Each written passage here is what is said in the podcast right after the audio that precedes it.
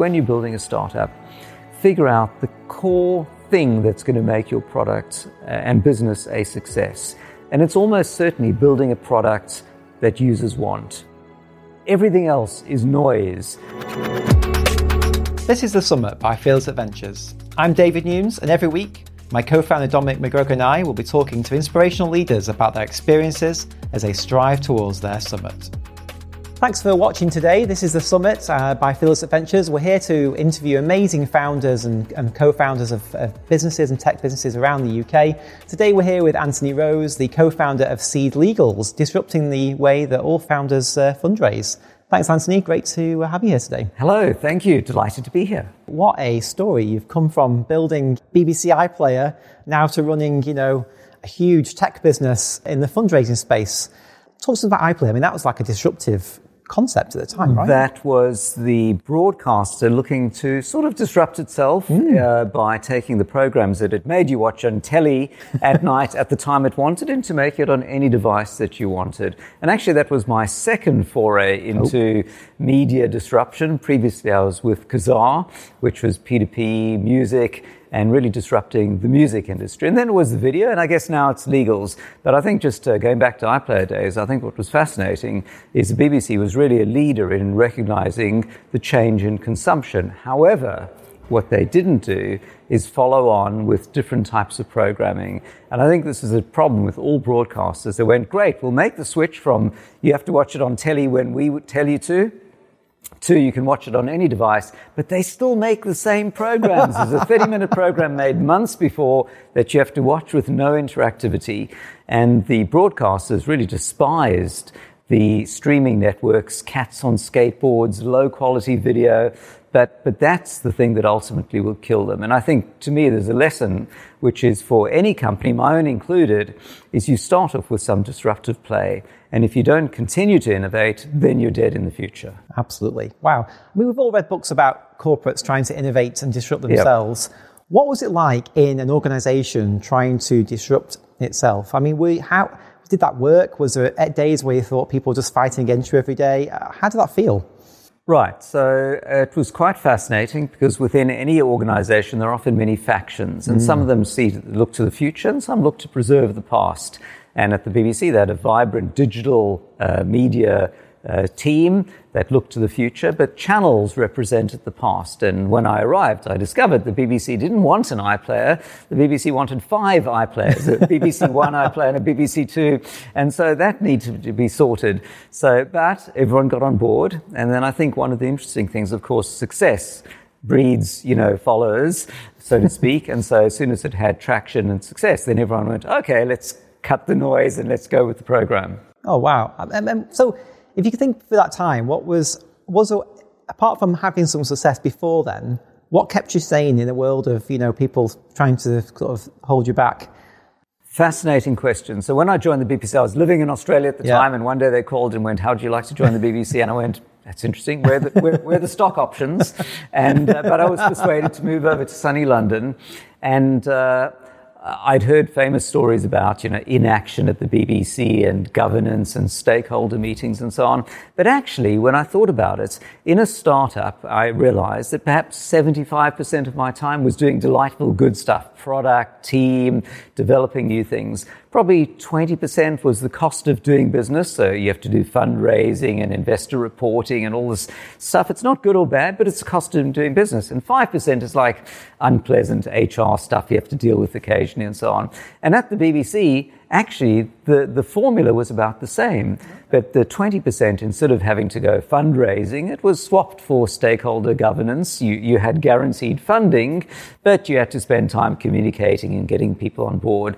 So actually, I looked at it as almost running a startup within a big organization, and that turned out to work actually really well. That's fantastic. I think it's, you know, very few examples of that working well. So, you know, congratulations for, uh, for bringing that. And yeah, what a, I think BBC was the first was it the first streaming service really that was? It was. I, I, think Channel Four and, uh, and oh, others got there about the same time. Okay. Uh, the BBC one was, of course, much better. Obviously.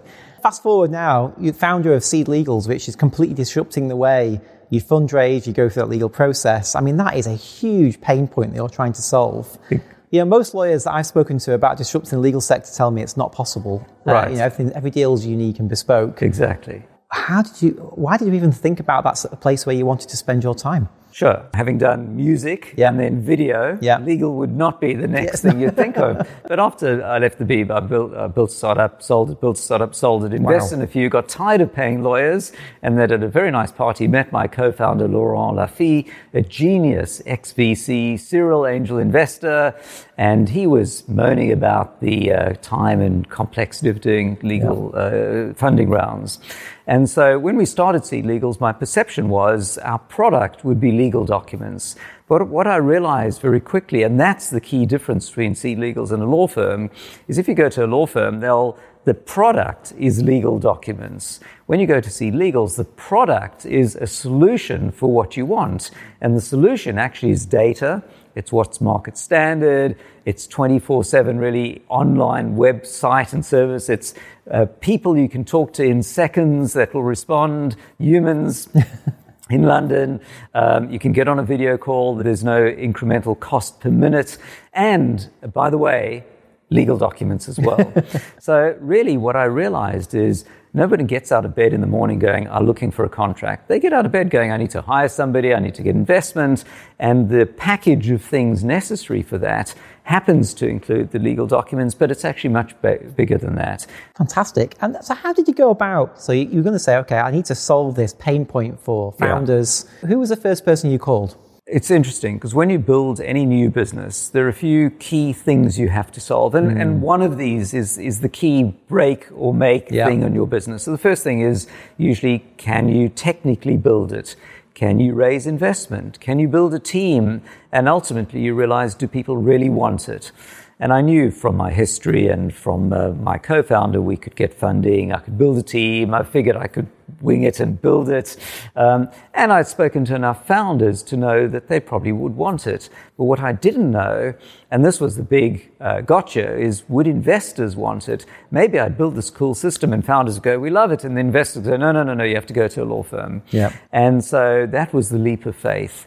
The other thing is when you, you know, in startup land, you're always talking about building a minimum viable product.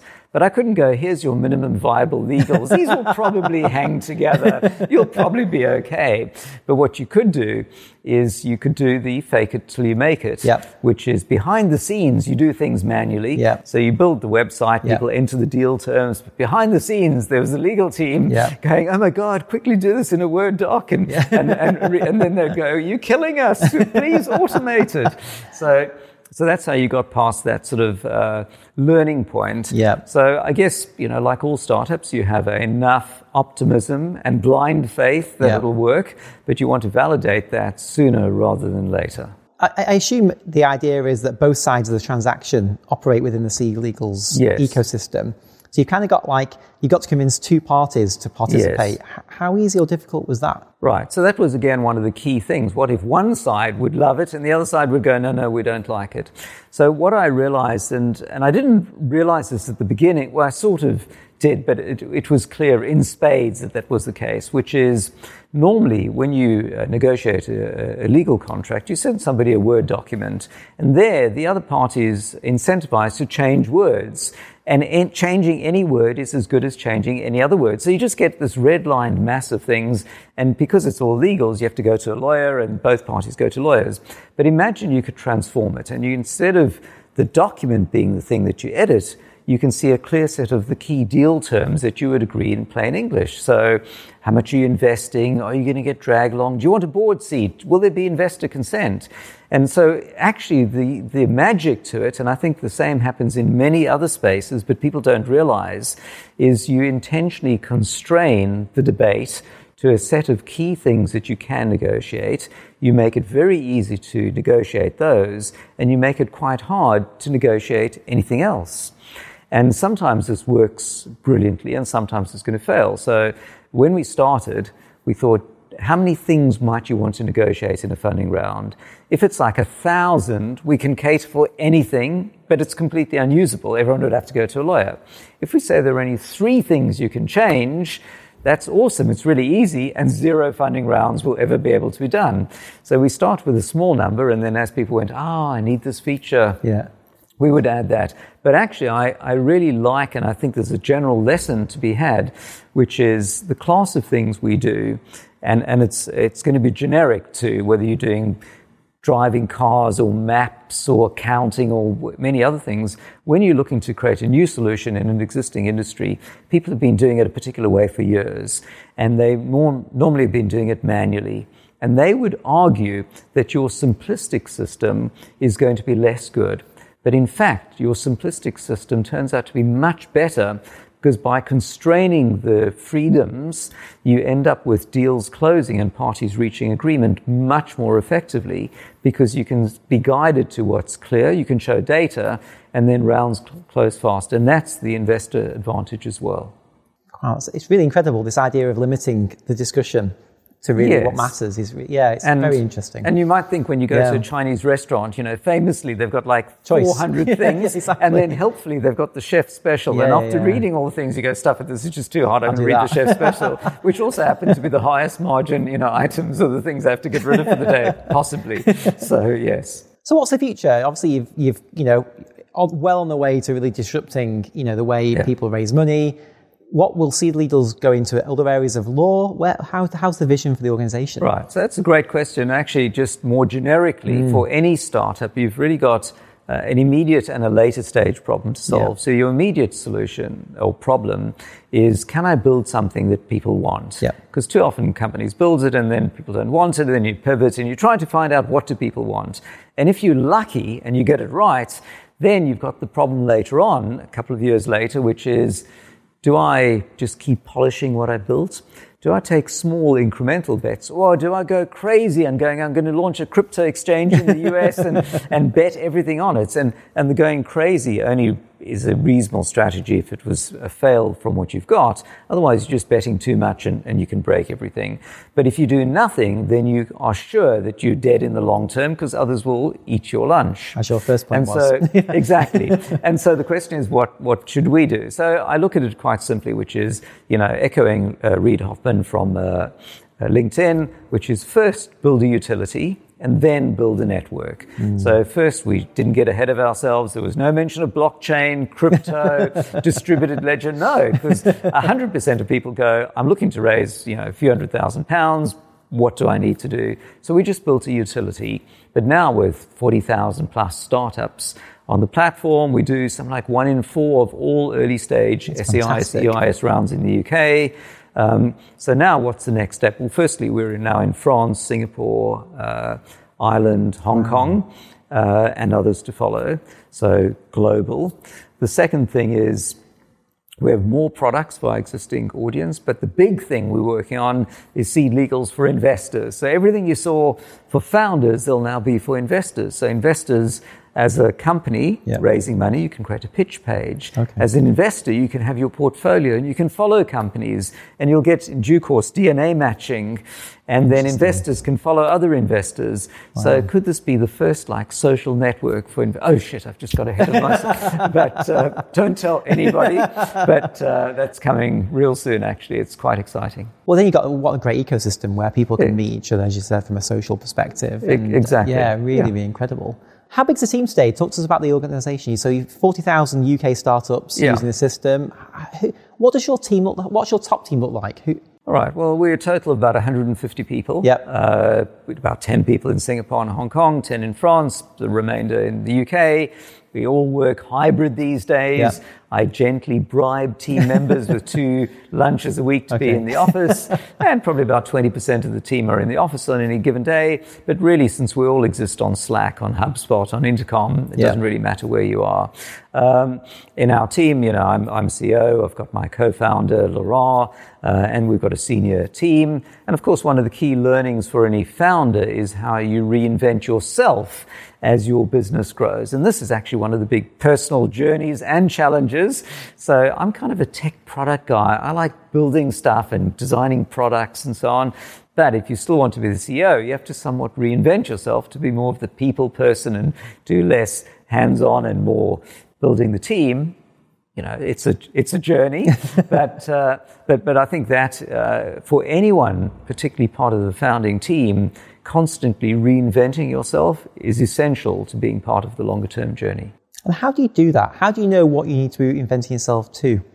Some of it is having an open door policy, so your team tell you, dude, stop micromanaging, don't talk to me. Part yeah. of it is, of course, building a great uh, uh, senior leadership team.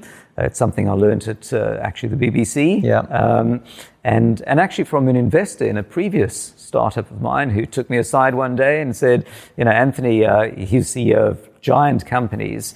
And he said, actually, I know nothing about what our companies do, but I know how to hire great people. Yeah. So if you hire great people, then you should take a step back. This is a small challenge. I'm still want to be hands on uh, and create the company and set the company culture, tone of voice, yeah. and so on. It's hard to change, but I think it's an essential going forward. And so SeedLegals, obviously, you've been very successful. You sold a few of your businesses before then. So SeedLegals is almost like your third startup in a yeah, way. Yeah. yeah. So, you know, you have lots of people who are willing to invest in you because you're a proven entrepreneur who knew how to build great business and exit them. Was the ability for you to easily raise money kind of attract probably whoever you wanted to join the team because you, you know, you're proven. Was that net negative or net positive to where you've got to today in terms of sometimes if you have too much availability of resources, yep. that can also you can get too far ahead of yourself, for example. Right. So, so that is a great question. And I think one of the key things that I've made a mistake on in the past is spend too much too soon because mm. you could raise too much. So I'm, I'm, not in any way well known and famous enough to, you know, raise huge amounts. Yeah. But certainly after iPlayer, I was able to raise quite a lot of yeah. money. And I think your challenge is what happens is there's a mindset of people reading TechCrunch, seeing the enormous amounts raised by usually US companies and occasionally local ones, and believing that raising and spending is the answer. But actually, it's not. And although I'm the SeedLegals guy and our business is to help you fundraise, if you think about fundraising as the failure to not have to fundraise. Mm. So you raise money because you need capital faster than the business would grow organically. But the problem is this puts you on a treadmill. And the treadmill is the number of months runway you've got left. And if you don't have revenue or you've got less revenue than you're spending, you have to keep running to get more investment. And when times are good, it's great. And I would be envious of companies raising 20 million yeah. or more. And then things go bad. And then you see, you know, mass layoffs and uh, companies going out of business. And, you know, it's not the end of it by any means today. It was largely the discipline of my co-founder about getting to cash flow break even. And sitting there, we founded and funded the business ourselves and put our own money into it. And when you do that, you know, at some point your uh, spouse is going to notice you spending quite a lot each month. So you want to look to grow organically. And, yeah. and we had that discipline from the beginning. And of course, fortunate to be in a SaaS revenue generating business yeah. as opposed to med tech where you have to spend for five years before get, exactly. getting approval. But if you can, you're much better off trying to get to a small uh, burn rate, yeah. but get a path to profitability. And the mood music has changed from VCs enormously over the past, you know, two quarters from our lead investor who would gently tease us each board meetings like, guys, you really need to spend more. This obsession with getting to roughly cash flow break even is crazy. Spend more. Why did we give you money? Through to a couple of board meetings ago at the beginning of 2022 it's fantastic. You guys are close to cash flow break even. Some of our portfolio are burning 10 million a month. Yeah. It's going to be a bloodbath. Yeah. So, um, so that is a good uh, discipline. And, and I quite like it, which is you watch the numbers each month, you go, what can we do to build the team, but without going crazy? On the flip side, you still are slightly envious when people raise huge amounts and just grow like crazy. So, I mean, that leads me on. You know, we have this big debate a lot around founders starting businesses in the UK um, versus the US. Yes. So obviously you've got a massive, you know, differential in terms of the, uh, the, addressable market, and there's very different ability to hire, the ability to fundraise, the ability to kind of really scale rather than sell out early. Yep. How have you thought about that? And if you had your time again, would you do it all in the US? It's a challenging uh, problem because, again, you look at the fundraisers in the US and it's like a zero at the end. It's 10x, it's, un- it's or more. It's unbelievable. and it's a huge market. And I look at others in our space and their market caps are greatly higher and so on. On the other hand, I rather like living in London. You know, it was a 15 minute run, whereas it would be an hour driving on 101 in some appalling traffic jam or something in, in the valley. So uh, the UK is great. Every time I think of moving to the US, they have some idiot president, and then the whole thing's called off. Um, but uh, I think Octopus Ventures has got some very nice advice, which is if you want to be in the US, go early or go late.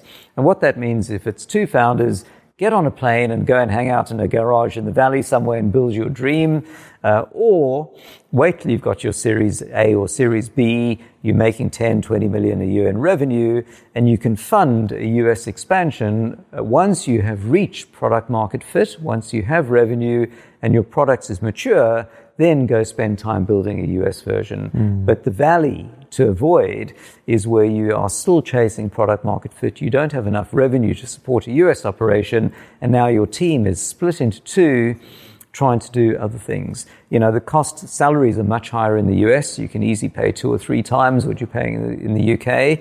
Um, and if you don't understand the market and you don't have somebody there, it's a real challenge. So we are looking at our US product offering at the moment you know, it's six years into our business. Have we left too late? Is the timing right?